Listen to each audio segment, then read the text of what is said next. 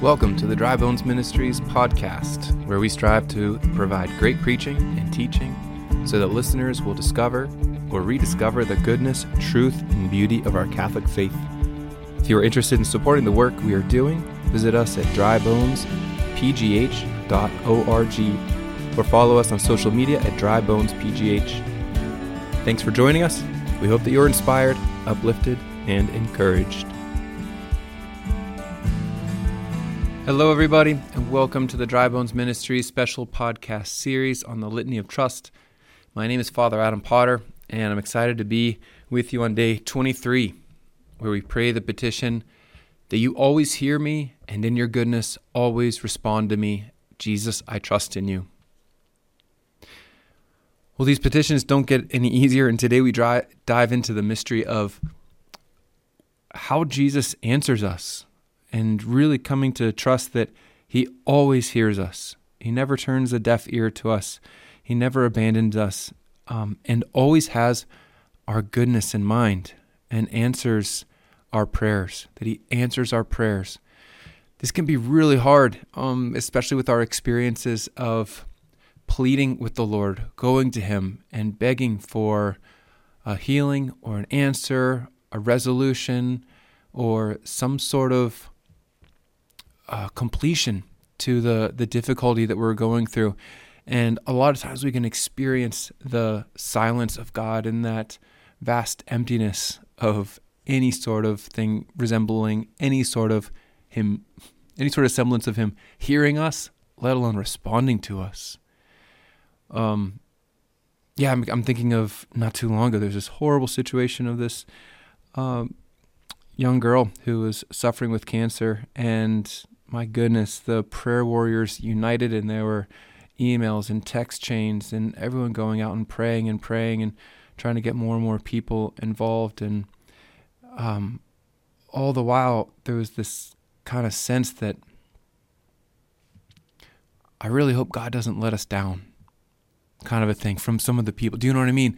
It's like different people were sacrificing, praying the rosary, going to mass when they hadn't been going in a long time. And you know, I just hope that she doesn't not get healed.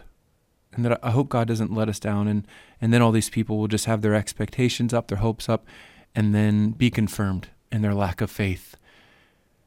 And so I don't know if you've ever been a part of something like that, of really being involved with pouring your heart out before the Lord. I can think of um, several times in my own life, in in times of prayer, adoration, I remember one time just really experiencing this being united to the Lord in the Garden of Gethsemane and just really pleading with Him and in Him to the Father for an answer to these prayers. And here I was just really identifying with what it means to plead before the the Heavenly Father and, and just ask and to ask boldly. And that whole retreat, it was a silent retreat. I had put on my heart the line from John's Gospel where Jesus says, Anything you ask the Father in my name, he will do it. And I thought, wow, that's incredible. I don't want to waste waste that promise, you know? It's like anything you ask the Father in my name, he will do it. And I'm like, hmm, okay. So I came boldly out of the gate and coming before him and like, Lord, I want this. And, and I honestly can't even remember what it was that I was praying for precisely. Um, but I do remember kind of going into it as a test to kind of see like, is this real? And and of course, all of these need to be reoriented in terms of how we see God, how we approach Him, what we're asking for, and do we really allow God to have the freedom to be who He is and not turn Him into someone that He's not? Now, I'll give this um, image or anecdote, and, and, I don't mean it to be uh, critical or patronizing to those who have really come to ask the Lord for something, maybe as I did. Lord, if, if you really mean it, that you hear us and you will answer us, then I'm coming before you. Seek and you will find, knock and the door will be open for you. And like, here I am. I'm seeking, I'm knocking, I'm searching. Um, and to have to have the Lord not seem to, to come through can be really hard. But the question is do we see God on his own terms, or are we looking at him more as the vending machine God? If you've heard this image before, right? The vending machine God that says, Oh, I, I come to God and I put in my prayers, I put in my sacrifices, um, and then out come, like I push the button, like boop, boop, boop, here, here's what I want, and then out comes the response. And if that's how we're looking at God, like I say these prayers, I put do these pious practices, and then boom, like I get out this vending machine response. That's not God. And He's not a Santa Claus either, where as long as we're a good person, then God will come through and give us exactly what we ask for at Christmas. Like, sorry, that's also not God. Who is He? Who is He? That's a great question to really come to, to see who He is. There's this great passage in the Gospel of Mark, chapter 10, verses 35 and following, where Jesus' 12 disciples are with him for a good while at this point. And in this scene, James and John, the sons of Zebedee, they come forward and ask Jesus, Teacher, we want you to do for us whatever we ask you. Like, that's a question, huh? You know, can you imagine if you are a, a teacher, professor, how about just a parent and you have someone someone ask you, "We want you to do for us whatever we ask of you." Notice they're still calling him teacher, right? Teacher, rabbi, which is not untrue, but is that the fullness of who Jesus is? Right? Like he's so much more than that. And here's what's incredible about Jesus' response. And he said to them, What do you want me to do for you? What an amazing amazing response, right? Um, to this question that where does it come from? My goodness, it's almost like James and John, they've been with them so long, they're kind of counting their their sacrifices and everything that they've given up and and now it's like we've been with you so long when's the payday you know like when is this going to actually like turn in our, our favor and so that jesus comes back and says what do you want what do you wish me to do for you it's a great question for us to really answer and take serious. That he wants to know. He's willing to open himself up to even humiliation and embarrassment, also that he can prove his love for us. So a really incredible thing that we that we wouldn't pass over in terms of what do we really want from the Lord, and not just a a, a quick fix or an immediate resolution, but a, a deep a deep search, deep dive into our own hearts. Um, I remember a couple summers ago, I was struggling with this particular situation, and it was just really tearing me up and causing me a lot of grief. And I do remember it was one Thursday evening. I was praying about it before the Lord in adoration, and I finally had this thought about handing the whole thing over to Him. Good idea, huh? And I mean, it's not like I hadn't prayed about it. I'd been praying about it for a long time and I've been asking God to help me. But I had not yet been willing to trust Him with the whole thing. And then in prayer, I was praying through this beautiful book, In Sinu Jesu, where Jesus speaks um, and this in these words, these locutions, right to the heart of this Benedictine monk. And Jesus in this book, he said it to this monk, and it was as, as if he was saying it right to my own heart. Here's what he said to me quote, There is nothing that I will not do for those who approach me in the sacrament of my love.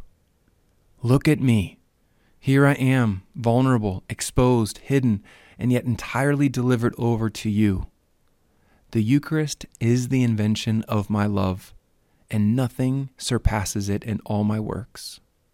End quote at that point, I just had the freedom to say, All right, Lord, it's all yours. I hand it over to you. And amazing, wouldn't you know, Monday, I got my answer. And it was not the answer that I was looking for. But it was so clearly Him that even in the midst of the disappointment on my end, I rejoiced to be reminded of the high priest, our Lord Jesus, who sympathizes with our weaknesses, the one whom we can always confidently approach the throne of grace to receive mercy and to find grace for timely help. That's Hebrews chapter 4, 15 and 16, right? That we can always go to him with confidence and, and receive it. And he, he hears us in the midst of our weaknesses. So a lot of times whenever we talk about this, sometimes it, it sounds manipulative or even gaslighting. It's like, well, you just didn't pray for the right thing. If you would have prayed in this way, then he could have answered your, your prayer. It's like, it's not meant to be manipulative, but it is meant to really respect who God is as a good father who sees his children. And you who are parents or grandparents out there, right? I'm, I'm sure you can sympathize with the way of parenting that out of love, you always hear your children. But you better not answer every one of their requests, right? Not just give them everything they, they want, um, but to lead them, to lead them into a, a deeper understanding of what they're really longing for and that takes real love. That takes real patience. Patience, right? Like that long suffering that our God is willing to hear us and continue to stay with us so that He can draw out a deeper and deeper understanding of what we really need to ask for. As the Lord was just inviting me, would you just give it to me? Would you just hand it over? And as soon as I did that, I was free just to like see so clearly, oh, yeah, that's what I need to do. Beautiful. Um, maybe you've heard this before, but this is a great quote from St. Augustine, who speaks right to this mystery. St. Augustine says that on the one hand, God already knows what's on our heart. Quote, but he still wants us to exercise our desire through our prayers so that we may be able to receive what he is preparing to give us. His gift is very great indeed, but our capacity is too small and limited to receive it. Hopefully, you've heard that before, but that's a lot to, to take to heart. His gift is very great indeed, but our capacity is too small and limited to receive it. So James and John, they ask for glory, right? We want we want this glory. Here's what they say in Mark chapter 10 verses uh, verse 38, 37 and 38. Grant us to sit one at your right hand and one at your left hand in your glory. And Jesus is able to respond, You don't understand what you're asking for. And he invites them to, to appreciate that they will share in his glory. But it's going to come through suffering. It's going to come through their own drinking of the chalice with which he will drink. That's a, a foreshadowing, a glimpse of his own passion and death. Seats in my right and my left, those will be occupied by two thieves on simple poor crosses on Calvary. But this is the glory, right? This is the glory, um, not just to rule over other nations, but to really serve with the King of Kings, with Jesus Christ on the cross. It's hard, huh? It's, it's a mystery to really appreciate how the Lord works and answered to our prayers. I love that Sister Faustina in the opening of her book just gives a really helpful contextualization with that great story of the sisters going to uh, what was it some space exhibit and connecting it that just like the vast galaxies there's so much we don't see and don't know about ourselves and about God amen to that huh that we might see oh I know what I need. I know what the best thing is. And Lord, you got to do this. You got to come through. And I just, I want what's best. I want your will. But by your will, I mean, like, would you just do this now? Yesterday would be great. And so to really appreciate, there's so much that we cannot see and cannot appreciate about ourselves, let alone God. But God, in His infinite wisdom and perfection, sees it all and has access to it all and is able to work something even greater than what we could see in our, our own limitation. But sometimes we wonder if our prayers are being received or if they're getting lost in the black holes of space, says Sister Faustina. That we might mention something to God and soon after it's answered in the way we asked. Uh, but other times, it seems like there's no response at all and it can make us question if our previous experiences were just coincidences, coincidences or simply figments of our imagination. to make acts of faith that God is always hearing us, not always answering us the way that we want, but always hearing us and working. Working what? To as St. Augustine says, expanding our capacity, right? Our hearts, our capacity, they're too small and limited to receive what he has to give us. So, Sister Faustina gives some really challenging uh, proposals. Why does it seem that God is silent? First, she says, we have to ask ourselves if we are truly open to listening. Are we, right? Have you ever done this before? Uh, asked a question to someone, and then whenever they give you the answer, um, not really look at it, acknowledge it, or open up that text or email, or just kind of get really busy with something else. Are we open to receiving the answer? Excuse me. Are we open to receive? Are we open to listening? And then this challenge if we're too strongly attached to our plans or struggling with serious sin, our hearing can be blocked. Even so, an honest desire to authentically hear His word can illuminate the next step on the path. What a great first step, right?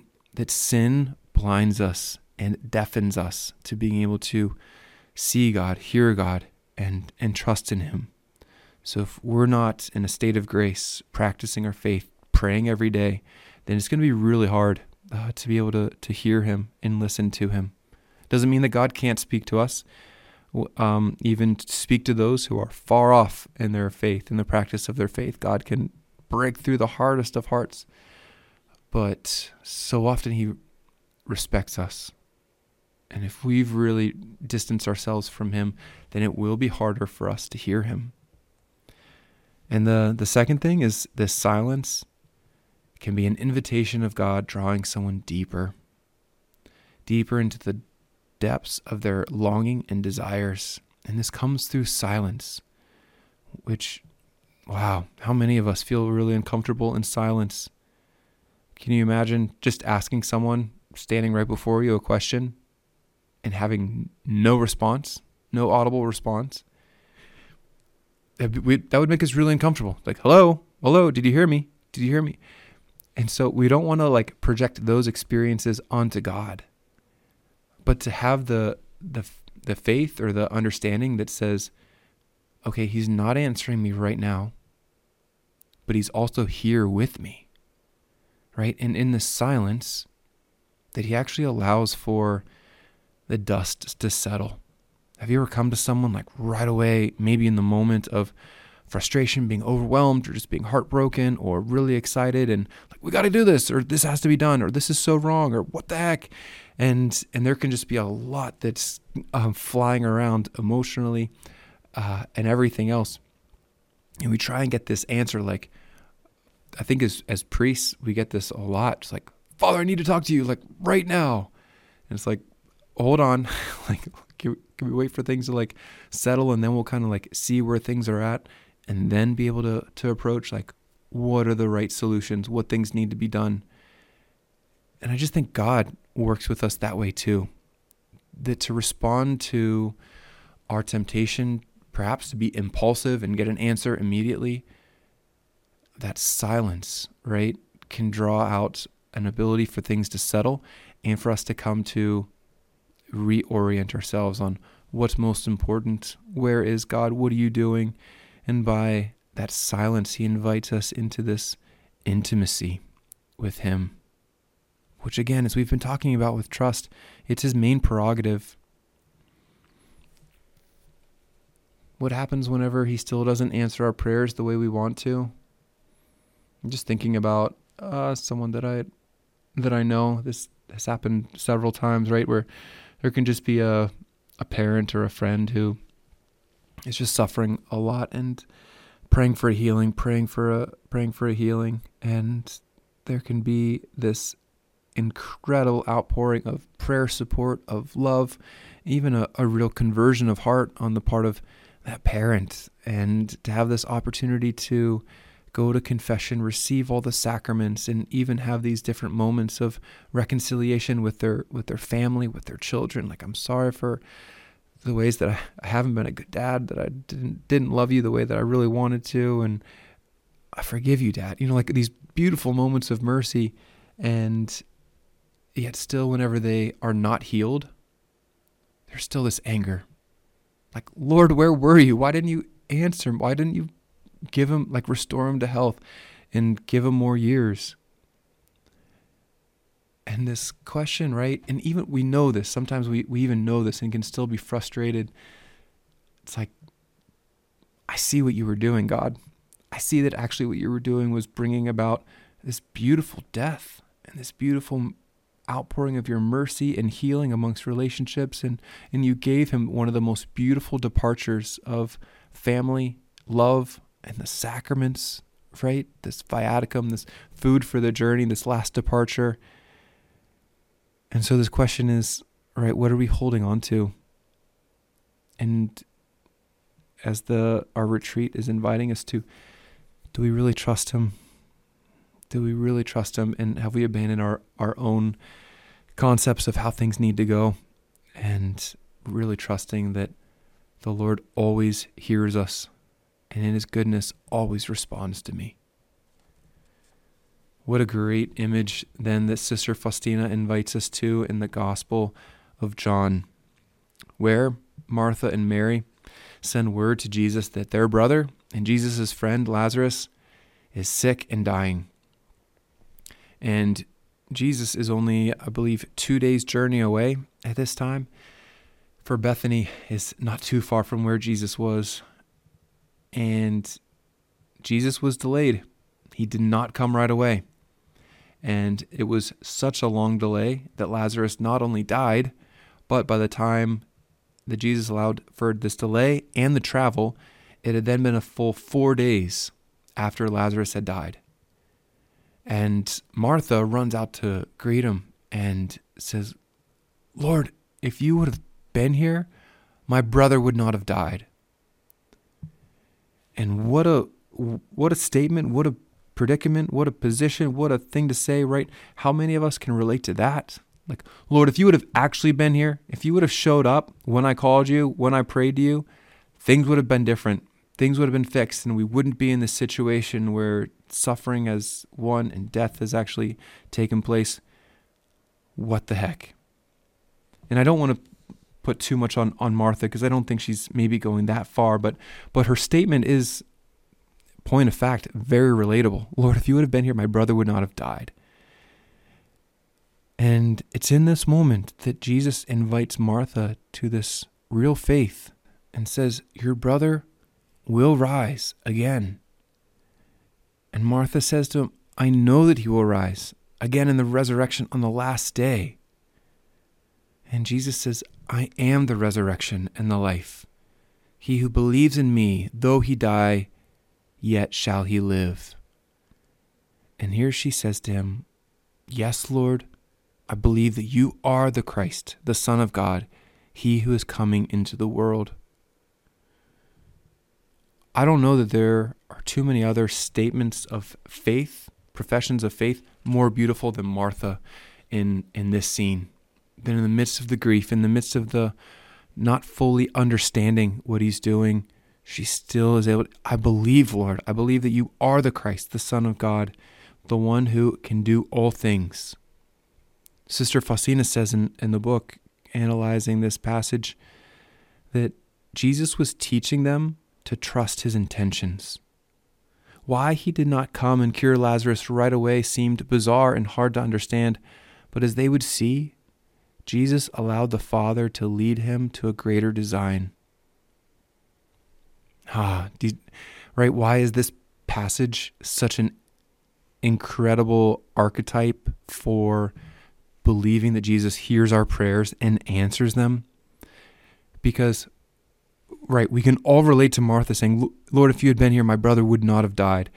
And here Jesus is willing and able to work something even greater by allowing him to die and allowing even them to experience the grief and the suffering and by allowing Lazarus to rise from the dead, bringing him back to life, he's able to give this incredible window into what he himself desires to do for all of us. by his own death and resurrection, we too can die with him and rise with him to new life. Right? Lazarus becomes this incredible witness of the resurrection, unlike anybody else, because Jesus allowed him to die. Jesus heard Martha's prayers, he heard Mary's cries. And in his goodness, he responded, not in the way they wanted, but in a much greater way. these can still be really hard. Really hard. And it and this is where this retreat just comes right to the point of trust. Do I trust him? Do I really believe in him and his goodness? That he's here, that he's with me, and that he's working something greater than I could ever pull through or, or see on my own. These invitations at the end of this section are, are really powerful as I think she does a great job throughout this book, pulling some things together. Just to emphasize, the first invitation is to really look at our own silence with our relationship with God. She says that silence enables a purity of simply being with Him. I've heard it said that a relationship with God changes everything and nothing all at the same time. A relationship with God, deep faith, changes everything and nothing all at the same time. On the one hand, it changes everything because now all of a sudden, God, through baptism, through our prayer life, through union with Him, He's now invited into all these different aspects of my life, that there's nothing ordinary anymore. By the incarnation, He's come to sanctify and transform even the most monotonous of tasks. And so, our whole thought life, our um, everything we say, everything we do, is now able to be this conduit of God's presence in the world. So, yeah, on the one hand, on the one hand, everything has changed. On the other hand, nothing has changed because it's still us. It's still our, our own fickle, with our own fickle hearts and minds and insecurities, fears, and limitations, and we can still struggle and we can still suffer and we can still fall into the same habitual sins over and over and over again and be like, God, what the heck? I thought you were to free me and fix all this. And so that tension can be can be really hard. But silence enables a purity of simply being with him to appreciate more than anything else I need to be with him and give him room to be with me. So these questions are really important. Am I willing to give him the benefit of the doubt when his response seems lacking to me? Do I believe that God's intentions are good? Or perhaps am I praying for things that God may not want for me? I've heard from several people. Um, there's uh, a really powerful moment in the third season of The Chosen, where um, Jesus has a moment to be able to talk with someone who's suffering and for him to be able to ask the Lord, You've healed, cured so many others. Why not me? What a great question, right? Like, if we had a chance to talk to the Lord, like, why not me? It's not that I don't believe. It's not that I haven't been trying to be good or to go to church and to say these rosaries and to why not me? And and it sounds like his response is beautifully affirming. Right? It's not that I don't love you. It's not that I don't see you. It's not that I don't even suffer with you in what you're going through. But I'm calling you to witness to me in a different way. Unlike everyone else who's able to witness to me because of the healing, you're able to witness to me despite the suffering, right? That is not just about the getting your own answer, your own healing, or having the context, the situation fixed.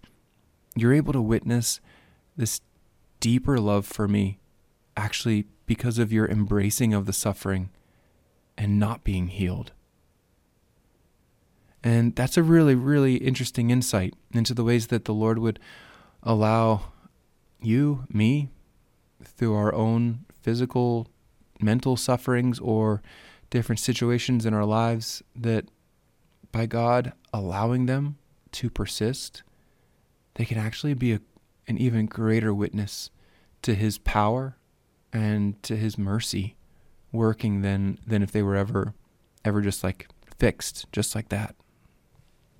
But how many people it's like, but I just need a miracle. If I could just have one miracle, then I would believe and then I would Isn't it true that sometimes the more beautiful witness are those who have not seen, have not been healed, and yet still believe? Let's pray together our litany of trust. In the name of the Father, and of the Son, and of the Holy Spirit. Amen. From the belief that I have to earn your love, deliver me, Jesus. From the fear that I am unlovable, deliver me, Jesus. From the false security that I have what it takes, deliver me, Jesus. From the fear that trusting you will leave me more destitute, deliver me, Jesus. From all suspicion of your words and promises, deliver me, Jesus. From the rebellion against childlike dependency on you, deliver me, Jesus. From refusals and reluctances in accepting your will, deliver me, Jesus. From anxiety about the future, deliver me, Jesus. From resentment or excessive preoccupation with the past, deliver me, Jesus. From restless self seeking in the present moment, deliver me, Jesus.